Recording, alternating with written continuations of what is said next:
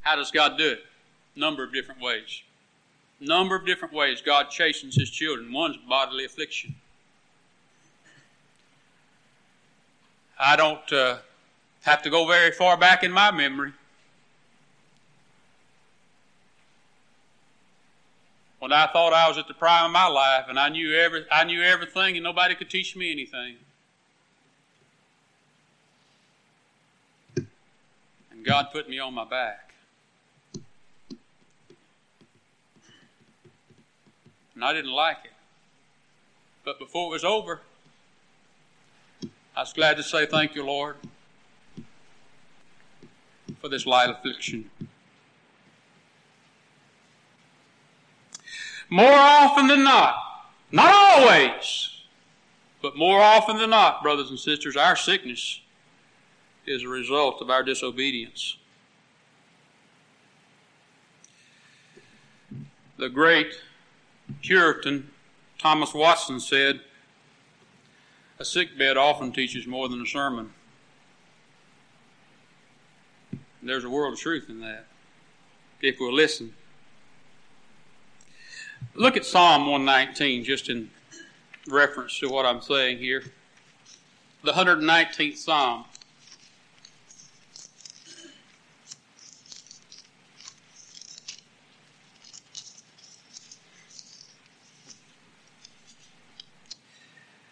Verse uh, 67 first. Before I was afflicted, I went astray. But now have I kept thy word. And notice how that thought is carried even deeper in verse 71. It is good for me that I have been afflicted, that I might learn thy statutes. And then he came to the conclusion, verse 75. I know, O Lord, that thy judgments are right, and that thou in faithfulness hath afflicted me. Ah, if we can only reach that point in our lives, there's not anything that could happen to us after that that would destroy our faith, or cause us to murmur, or cause us to complain, or cause us to seek out somebody that would, would, would, you know, see it like we see it. No, sir. I say simply this to you this morning when anything happens where our bodies are afflicted and we're sick, our first thought should be, have I disobeyed God? That's for the Christian. Not only is there bodily affliction that take place, but there are also afflictions of the soul. The wells of joy dry up when we murmur against the circumstances that God has put us in. When we seek our own way out, the dryness comes, the leanness of spirit comes. When the soul is afflicted.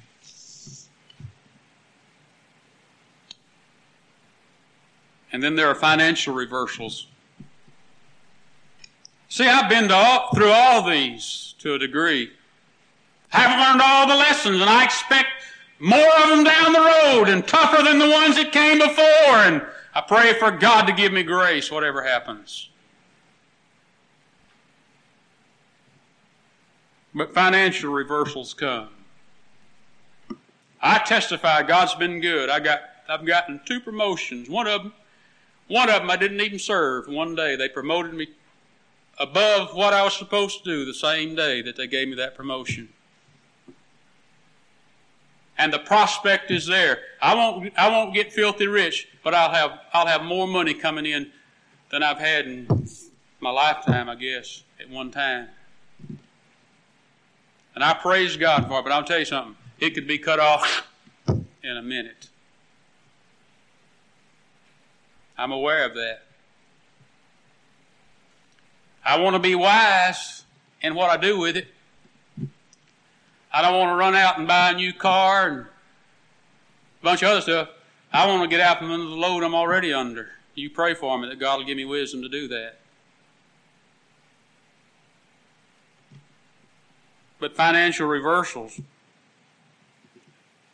almost always come when our hearts are set on material things. And we want more than we need. Isn't that so? Not always, but most of the time. Covetousness, wanting more than we need. And God has to take away our toys. A covetous spirit will never be content. It never will be. And then there's another way that affliction comes to the child of God. And oh, how sad this is when God has to send death.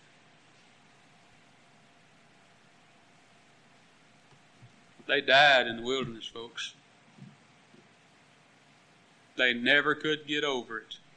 They never could get it out of their system. And God let them drop like flies, one after another. Why? I mean, we, we would ask God, why is it this way? Why do you have to use the rod? Why?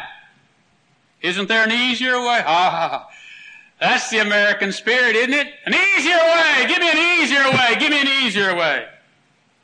No, there's not an easier way. In fact, this is the only way. Why?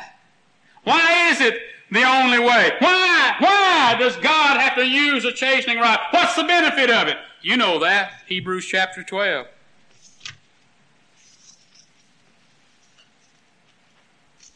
You know very well what he says here. Verse 6 For whom the Lord loveth, he chasteneth and scourgeth every son whom he receiveth. It proves sonship. I tell you something else it does too it produces true spirituality. For if ye endure chastening, God dealeth with you as with sons. For what son is he whom the Father chasteth not? But if ye be without chastisement, whereof all are partakers, then are ye bastards, and not sons. Folks, listen to me real carefully this morning. I don't want you to misunderstand anything that I'm saying.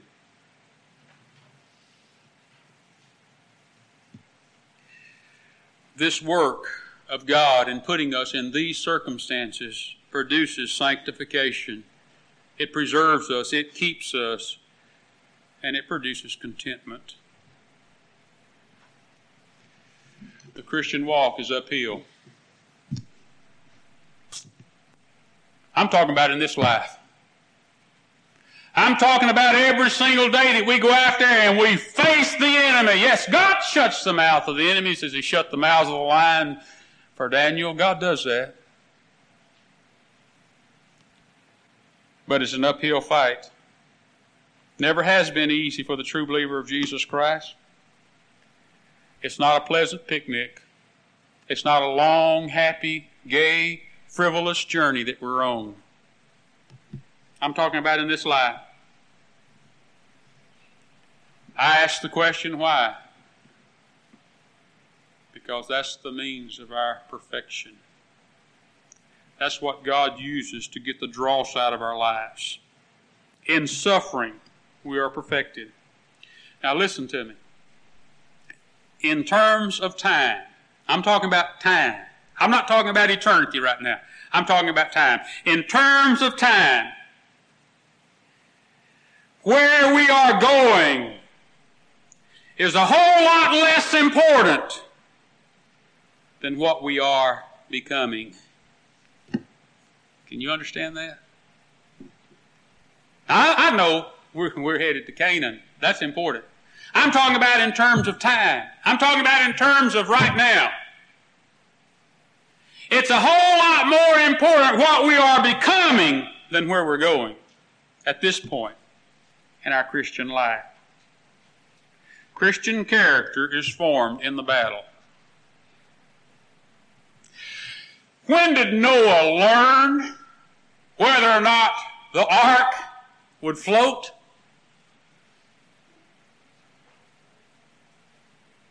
Huh?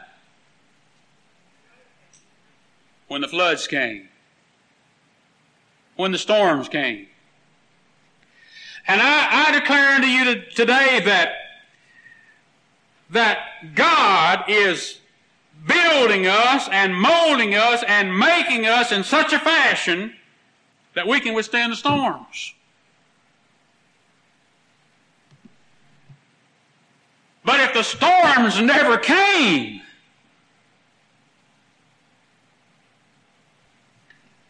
how would we know that the work of God was going on in our lives without the storms? He's making us. That's His purpose. He's making us. He's not making things for us. He's making us.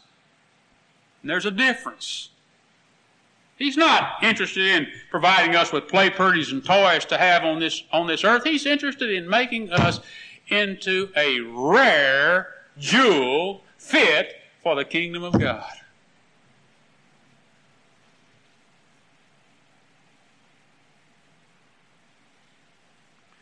A worthy vessel has to be tested at sea. The Titanic, the unsinkable Titanic, nothing could happen to the Titanic what happened to it? When it was put to sea to the ultimate test, it didn't make it very far, did it? What I'm trying to tell you is this, that God is trying to bring us from the, the, the, position of the disciples who in the ship during the storm were fretting and worrying and crying out, but the Lord was down in the bottom of the ship doing what? What was he doing? Sleeping.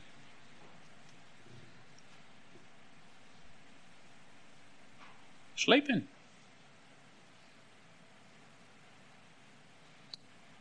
That's a picture of Christian contentment.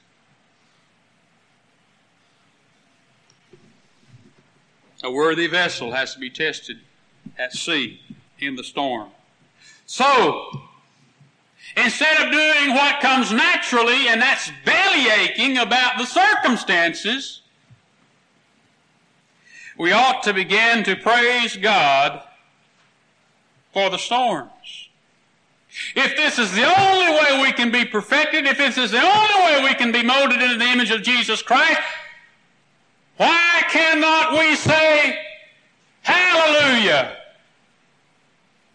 for the worst? If it's going to make of us the best. If he could sleep in the storm, my brothers, my sisters, we should be able to do so. You agree?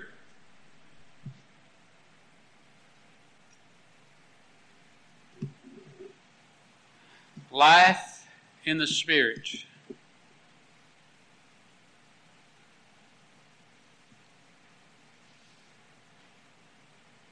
Is life a struggle? Constant struggle. It's part of those mysterious ways of God.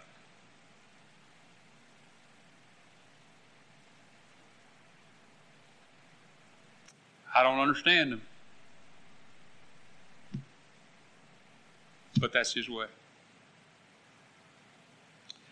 Our Father, we bow in your presence today.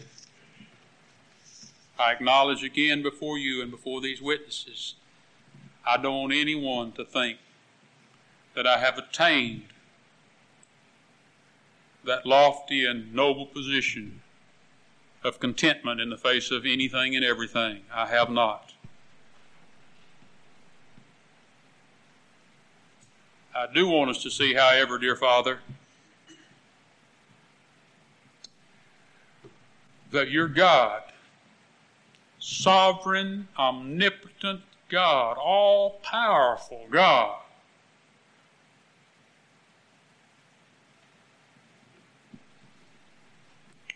and that you rule and you reign over our circumstances and our situation.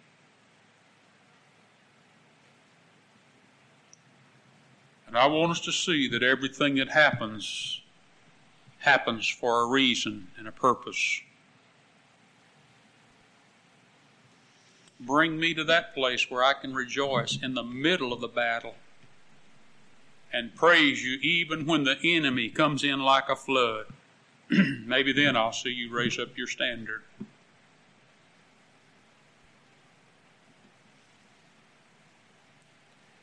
Bring us to the place where we can say with the psalmist, as he said, It's good that I was afflicted. You did right in afflicting me.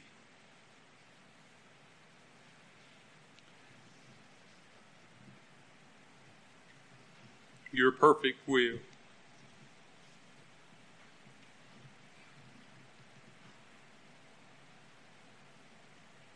We praise your wonderful name. Thank you that you don't lift us up in a cloud and carry us all the way. We're learning to appreciate you more. We're learning to love you more. We're learning to bow our neck to your yoke more. And there are not many that want to do that in this day and age, in this hour. And were it not for your grace, we wouldn't want to either. So we give you the glory and the praise and the honor. I pray for the youth today. You said in your word, you reminded them, remember now thy Creator in the days of thy youth, while the evil days come not, or the years draw nigh.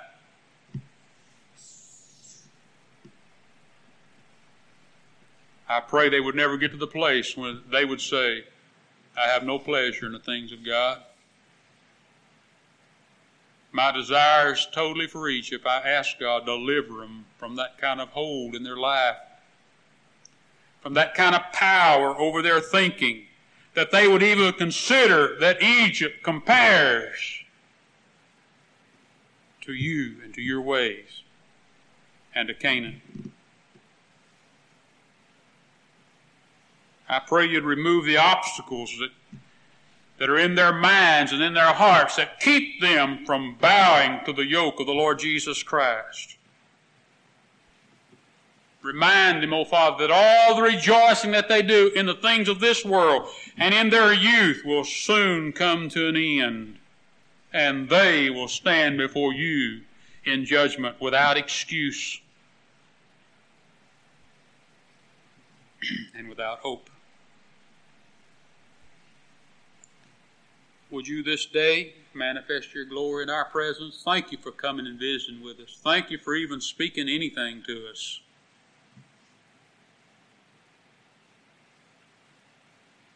Give us all ears to hear what we need to hear and a spirit that rejoices in it rather than rebels against it. We love you this day. Not even able to describe the love that we have for you. But we know it's because you first loved us, gave yourself for us. We come to you in the name of that one who gave himself everything that he had that we might have everlasting life. In the name of your Son. Amen. Would you stand with me for a minute?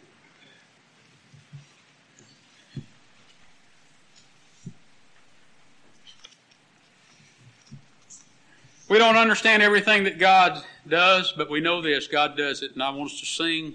We don't know it very well yet, but I want to sing number one in the Blue Book. God moves in a mysterious way. Number one in the Blue Book. You do whatever God's told you to do this morning. You just obey Him in this hour.